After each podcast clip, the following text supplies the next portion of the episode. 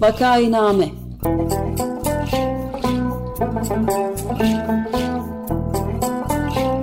Salgın günlerinde memleket manzaraları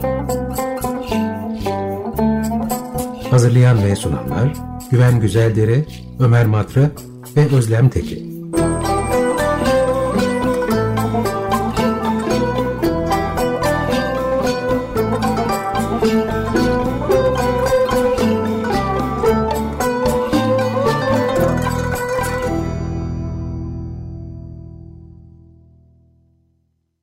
Vakainame'ye hoş geldiniz. Ben Güven Güzeldere. Programı Ömer Madra ve Özlem Teke ile birlikte yapıyoruz. Bugün konuğumuz Boğaziçi Üniversitesi'nden Profesör Reşit Canbeyli. Reşit Hocam hoş geldiniz. Herkese merhaba. Sağ olun, çok teşekkür ederim. Merhaba Reşit, hoş geldin. Merhaba, merhaba.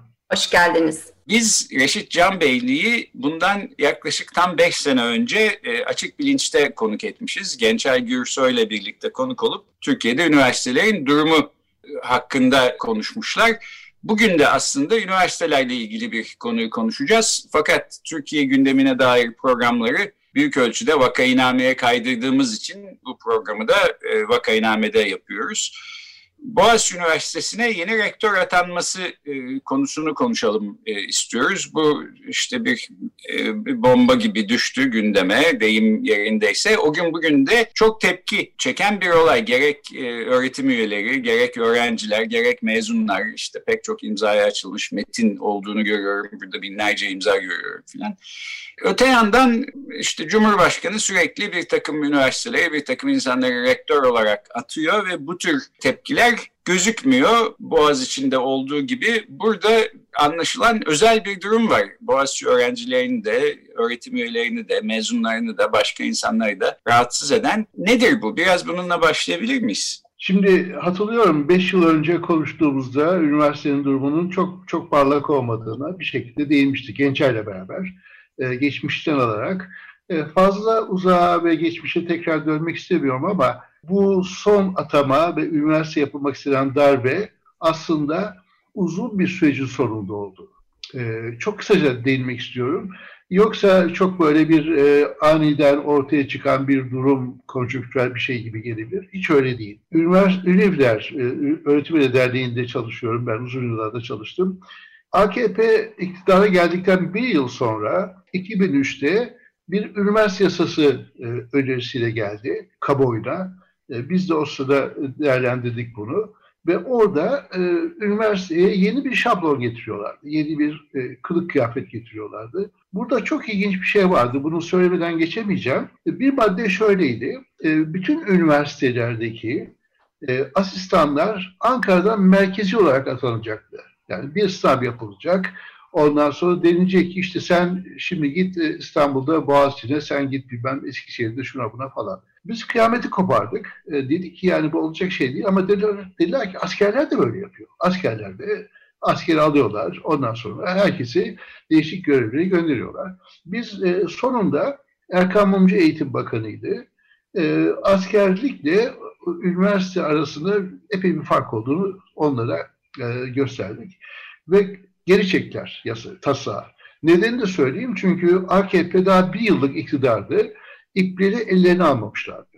İpleri daha iyi ellerine aldıkları 2010 yılından sonra 2012'de yeni bir taslakla geldiler. Bu vahim bir taslaktı gene. Böyle girişimci üniversitenin özellikleri var. Öğretim üyeleri kendi alanlarının dışında hiçbir konuda konuşamayacaklar. Ee, beş sayfalık bir disiplin şey var, e, bölümü var. Ee, öğretim üyeleri ve e, şeyler öğrenciler için ve çalışanlar için falan felaket bir taslaktı. E, onu da biz püskürttük 2012'de. Çok ilginç. Ve sanki artık bu iş böyle gidecek derken 2016 oldu. FETÖ gerekçesiyle kanun niteliğindeki kaynağı KHK'larla e, artık e, her şey yapılabilir hale geldi. E, biliyorsunuz birçok e, şey öğretmesi e, işlevden oldular. E, atıldılar üniversiteden. Artı Cumhurbaşkanı rektörleri atamaya başladı.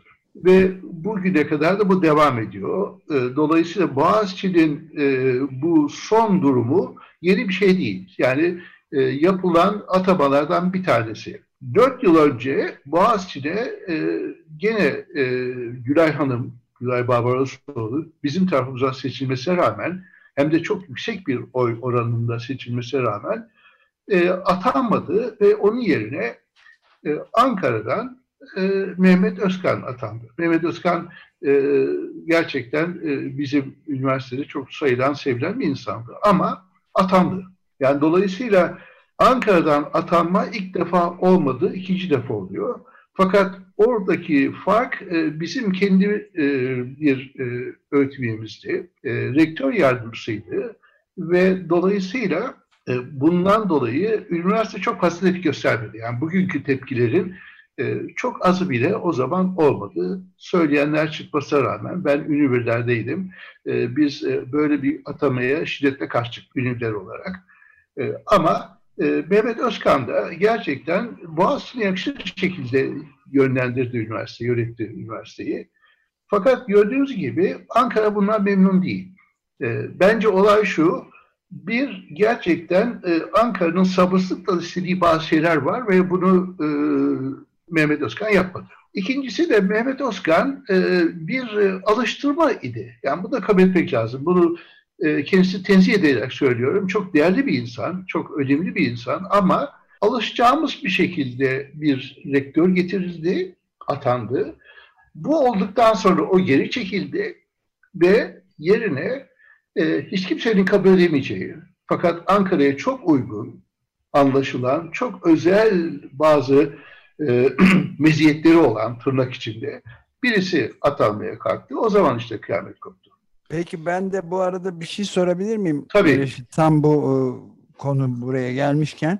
Evet. Yani Mehmet Özkan'ın e, rektör yardımcısı iken e, seçilmesi yeterince tepki uyandırmadı diyorsun ve Evet. yani siz Ünider olarak Ünider'in açılımı nedir? Üniversite Öğretim Üyeleri Derneği, Üniver. Ü- Evet. Üniversite Öğretim Üyeleri Derneği'nin dışında pek bir öğretim üyelerinden de hatta öğrencilerden de fazla bir tepki gelmedi. Öğrenciler daha çok tepki gösterdi. Öğretim üyelerinden Evet. daha çok tepki gösterdi. Evet. Onu da söyleyeyim. Evet. Ee, Özellikle de onu belirtmek istedim ben de. Evet, Üniversite evet, öğretim üyeleri bu- bu tepki göstermedikleri için de bu deneme başarılı sayılmış ve bugünkü daha darbesel nitelikteki şeye de yolu açmış diyebilir miyiz acaba? Akla böyle Yani bir şunu soru geliyor. söyleyeyim, e, öğretim üyelerinden de epey tepki gösteren oldu e, bir şekilde ama e, bugünkü kadar olmadı.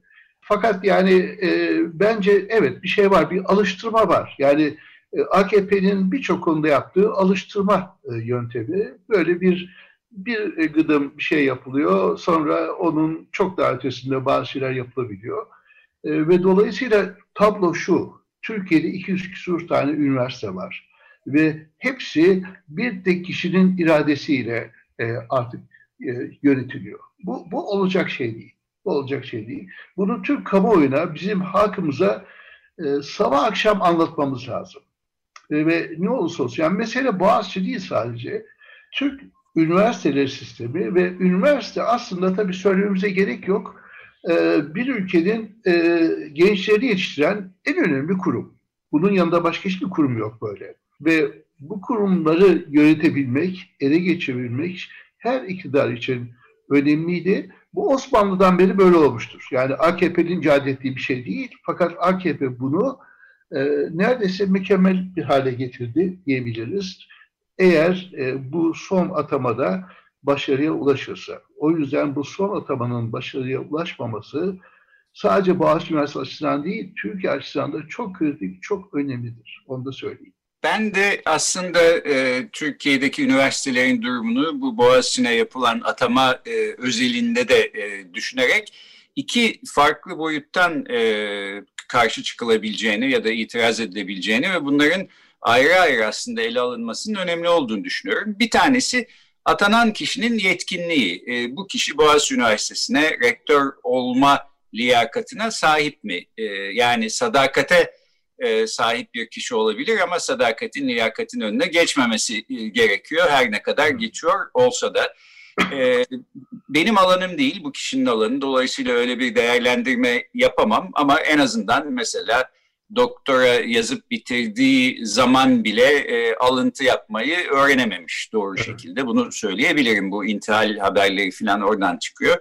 E, kendisine bu doktora tezinde kim danışmanlık yaptıysa tabii aslında onun da kusuru olduğunu söylemek zorundayım. Çünkü tez danışmanlığını biraz da bu iş için yapıyoruz. Yani öğrencilerin bu tür yanlışları varsa bulalım, düzeltelim, doğrusunu öğretelim diye. Şimdi bu bir konu. Diğer konu ise yöntemle ilgili. Yani böyle işte Ayüssü Alfa'dan getirdiğiniz birisini e, kampüse indirdiniz. Bu olacak artık sizin rektörünüz diyorsunuz. Buna da karşı çıkmak gerekiyor ve bu kişinin yetkinliğinden de bağımsız bir şey diye düşünüyorum. Yani Şimdi bir şekilde e, iktidar Stanford Üniversitesi'nin e, rektörünü ikna etse, getirse Boğaziçi'nin başına, aha biz bunu rektör yaptık size dese, buna da karşı çıkmak gerekir. Yani çok yetkin bir kişi olduğu halde e, öğrencilere, öğretim üyesilerine, e, üniversite çalışanlarına da, danışmadan böyle bir e, dayatmaya tabii ki karşı çıkmak gerekir. E, dolayısıyla burada iki taraflı karşı çıkılacak çok acayip bir e, durum var diye düşünüyorum ve size çok katılıyorum. Buna e, her halükarda e, bu adımın e, atılması üniversite sistemimizi biraz daha felakete götürecek bir adım daha olacak korkarım. Şimdi olan şu bakın o yani yetkinlik ve liyakat çok önemli ama şunu söyleyeyim e, birinci konu asıl konu e, atanmış olması. Onun yanında yetkinlik e, ayrı bir konu çok da önemli değil. Evet intihar yapmış e, evet e, söyledikleri bazı şeyler çok kötü fakat yani şunu düşünelim e, diyelim ki iktidar ya biz bir hata yaptık, böyle birisi olduğunu bilmiyorduk deyip de geri çekseler ve başka bir atasalardı. Hiç intihar yapmamış, gayet yetkin falan. Biz kabul edecek miydik? Hayır, etmemek lazım. Çünkü evet. çünkü e, olay sadece atanmış olmak değil. Bakın, atanmışlığın ötesinde bizim artık niyet okumaya başlamamızın çok zamanı geldi geçiyor bile. E, atanmışlığın ötesinde e, üniversitelerin tümüyle ele geçirmesi söz konusu. Şimdi biz bunu, bunu çok yaşıyoruz. Yani ben size bir şey söyleyeyim. E, e, öyle enstrümanlar var ki bir üniversiteyi e, cezalandırmak, eğitmek, adam e, etmek tırnak içinde. E, öyle yollar var ki mesela devlet üniversitelerinde e, kontenjanları arttırıyorsunuz. Ben Boğaziçi'ye girdiğimde e, 93'te 94'ten bahsediyorum. 30 küsur tane öğrenci alıyorduk bizim bölüme. Şimdi 90. Kadrolarda büyük değişiklik olmadı. Ne oluyor? Siz daha çok çalışıyorsunuz. Ve öğrenciyi çok sevdiğini saydığınız için hakikaten yani ne yapayım ben demiyorsunuz. İnsanlar canını dişine takıp e, bir şekilde bunu yapıyor. Öte yandan kendileri itaat etmeyen vakıf üniversiteleri bunu tam tersi yapıyorlar. Onların da kontenjanını düşürüyorlar. Kontenjan düşürünce gelir azalıyor ve o yüzden de onları cezalandırıyor. Bir, bu bir enstrüman. Başka enstrümanlar da var.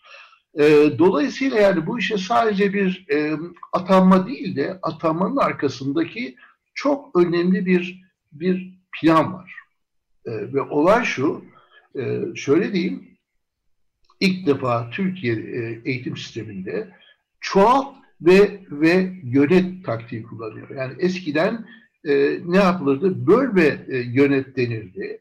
Şimdi çoğalt devlet. Yani üniversite sayısı arttıkça işler daha da böyle liberal olup e, daha akademik özgürlükler içinde yapılması beklenirken tam tersi ironik bir şekilde paradoksal bir şekilde üniversite sayısı arttıkça e, giderek e, tahakküm daha da artıyor.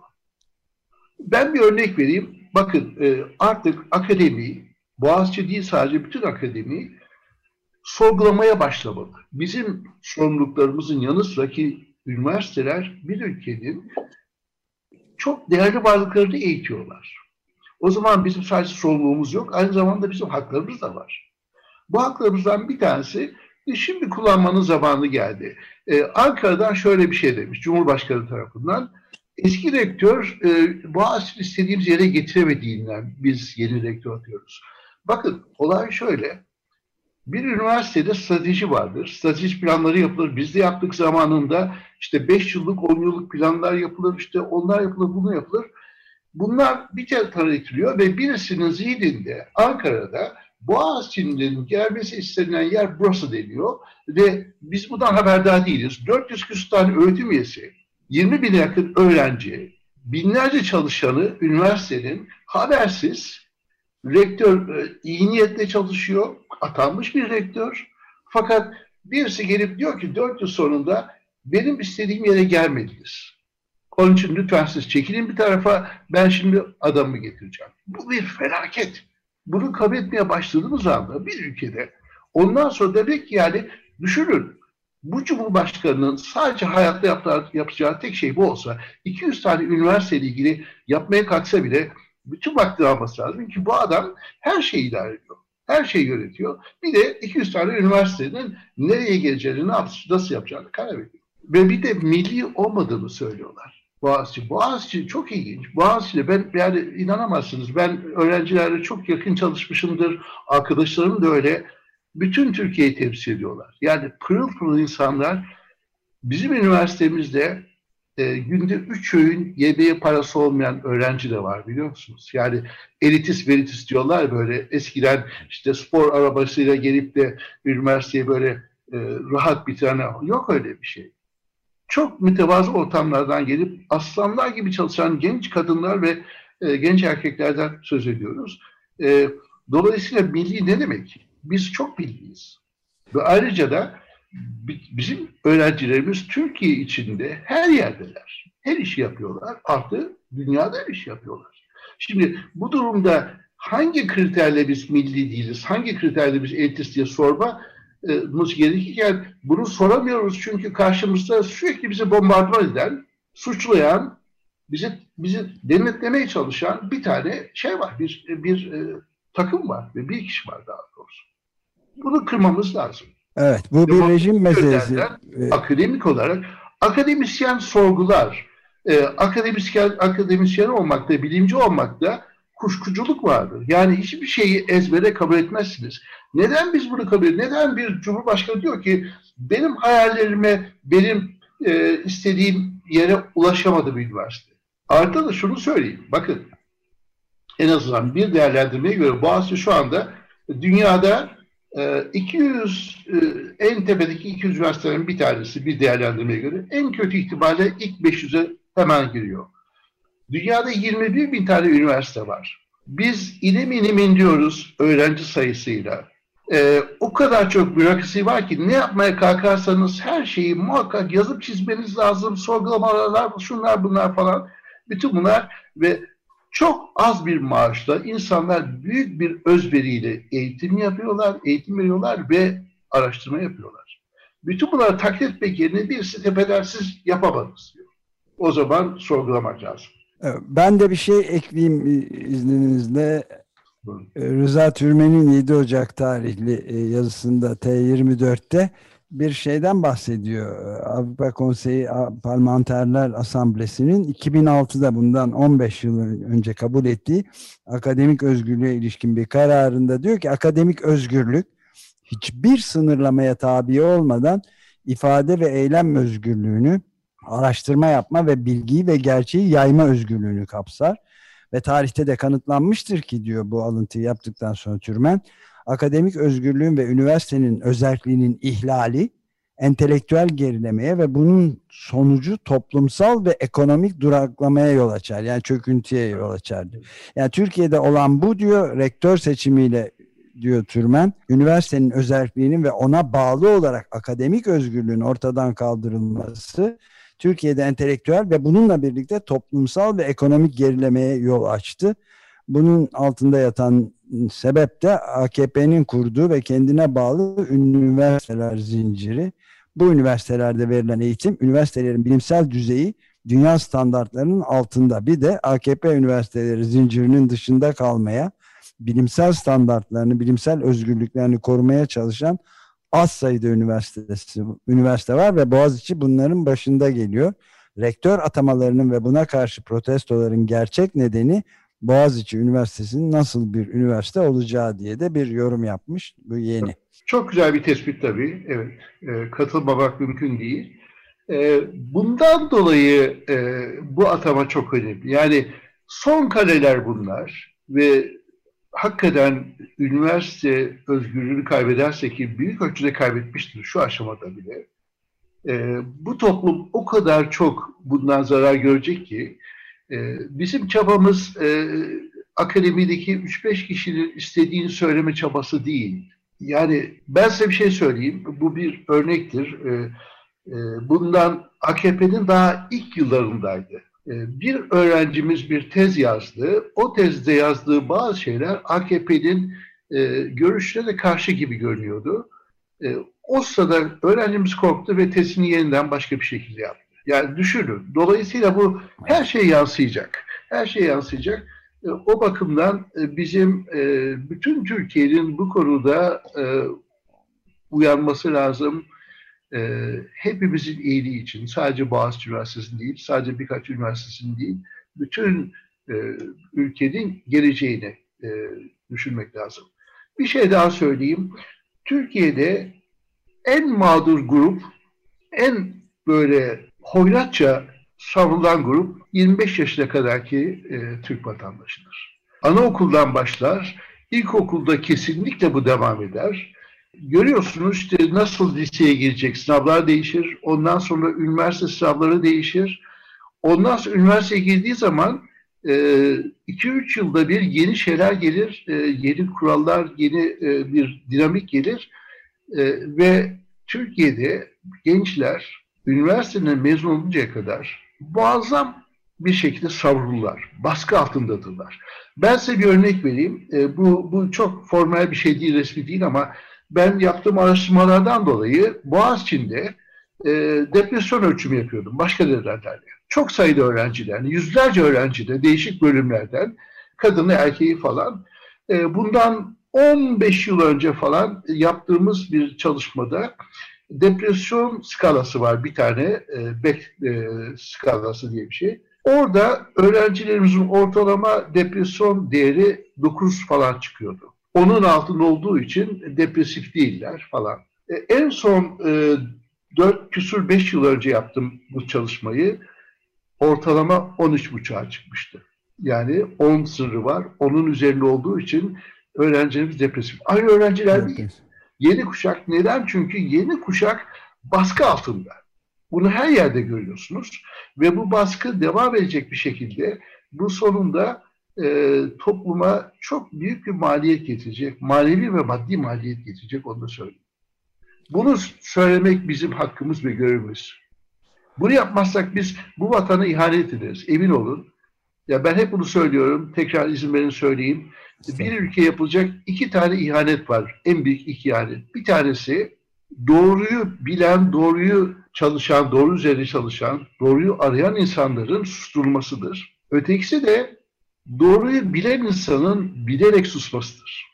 Ve maalesef Türkiye'de, üniversitelerde çok sayıda insan doğruyu görüp susuyor. Çok büyük bir ayıp bu. Ama bu başımıza bizim sadece bizim gelmedi. Bu bu dünyada birçok yerde öyle oldu geçmişte. Fakat 21. yüzyılda bunun böyle olması, hele Türkiye'nin bu konuda e, üzerine durması gereken bir şey. Nasıl oluyor da üniversiteler susuyor? Üniversiteleri nasıl susar? Bunu düşünmemiz ve değerlendirmemiz lazım. Ben de bir iki cümle ekleyerek bitireyim müsaadenizle. Programın da galiba sonuna geliyoruz. Ben de Boğaziçi Üniversitesi mezunuyum. İşte zaman zaman konuk öğretim üyesi olarak da ders verdim. Çok sevdiğim bir kurumdur. Oradaki pek çok hocamın üstünde çok emeği var. Şunu da gençlere söylemek isterim. İnsan dünyanın en iyi üniversitelerinden gelmiş öğrencilerle yurt dışında başka bir üniversitede karşılaştığı zaman kendi derslerini ona öğretenler iyi mi öğretmiş yoksa öğretmemiş mi işte o zaman e, aslında anlıyor ve evet. müteşekkirliğinizin e, derecesi de o zaman belli oluyor. Evet. Boğaziçi'nin de değerini böylece ben öğrendim. Bunu da söyleyebilirim. Evet. Ee, Gerçekten yani kendimizi övmek gibi olmasa ama Boğaziçi Üniversitesi öğrencileri çok özel öğrenciler. Fakat ben şuna inanıyorum. Benim laboratuvarımda birçok üniversiteden öğrenci gelir. Ee, sadece İstanbul'dan bile değil. Samsun'dan, Ankara'dan, başka yerlerden gelen Türkiye'deki gençler çok parlak. Emin olun çok parlaklar. Yani bunların tek bir tanesinin bile e, ziyan olması çok büyük kayıp. Kişisel bir kayıp. Aileler için kayıp, artı ülke için kayıp. Dolayısıyla Evet, geçenlerde bir fotoğraf vardı. Yeni rektör, rektörlük odasının penceresinden el sallıyor öğrencilere. Evet. Öğrenciler de protesto ediyorlar onu falan. Evet. Şimdi bana şu çok açık gözüküyor. Aslında o kişi o makama gelip o rektörün o koltuğuna e, kendi liyakati sebebiyle oturamayacak bir kişi. Evet, e, ama atamayla bir şekilde bu yapılmış oldu. Bu bir anlamda üniversitenin zaptı ya da fethi gibi bir şey ama Aynen. üniversiteyi kazanmak tabii böyle olmuyor. Yani üniversitelerin iyiliğini kendi ülkesinin iyiliğini istediği için isteyen bir kişi böyle boğazından e, üniversitenin e, bir hortum sokar gibi e, davranışlarda bulunmazdı. Tam tersi e, bir Tabii. şekilde üniversitenin özelliğine, kendi kararına saygı duyması gerekirdi. Evet. Öyle olmadığını görüyoruz. E, buna karşı çıkan, ses çıkartan öğretim üyelerinin olması, daha da önemlisi bu işi en e, üstlenmiş gözüken öğrenci kitlesinin olması Aynen. yine de bizi, beni en azından ümit var yapan e, evet. tek bir şey. E, ben böylece bitirmiş olayım. Peki. Bir, ufak bir evet. E, ilave yapabilir miyim buna? Vaktiniz varsa bir tek şey. Bir öğrencinin söylediği. Polis geliyor diyor ki sen buraya copunla geldin, üniformanla geldin. Ben 550 puan tutturarak geldim diyor Boğaziçi Üniversitesi öğrencisi. Bu müthiş bir şey aslında. Evet, bununla bitirebiliriz. Elinde yani. sonunda evet. akıl kazanacak umarım. Geç de olsa. Evet. Akıl ve vicdan. Peki. Evet. Çok Böylece bitiriyoruz. Akıl ve vicdan, evet. Emeritus Profesör Reşit Can Beyli e, hocamız bugün konuğumuzdu. Boğaziçi Üniversitesi Psikoloji bölümünden rektör ataması konusunu konuştuk. Gelecek haftada aslında bu tartışmaya devam edeceğiz ve YÖK konusunda e, Sabancı Üniversitesi'nde öğretim üyeliği yaptıktan sonra şimdi çalışmalarını Hollanda'da sürdürmekte olan Profesör Birbil'le e, YÖK konusunu ele alacağız. Reşit Bey çok teşekkürler. Yeniden ben sağ olun. teşekkür ederim. İyi yayınlar. Sağ olun. Çok Görüşmek üzere. Hoşçakalın.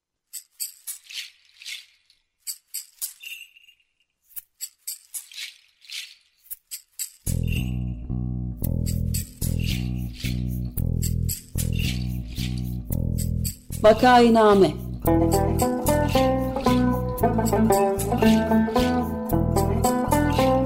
Salgın günlerinde memleket manzaraları. Hazırlayan ve sunanlar Güven Güzeldere, Ömer Matra ve Özlem Tekin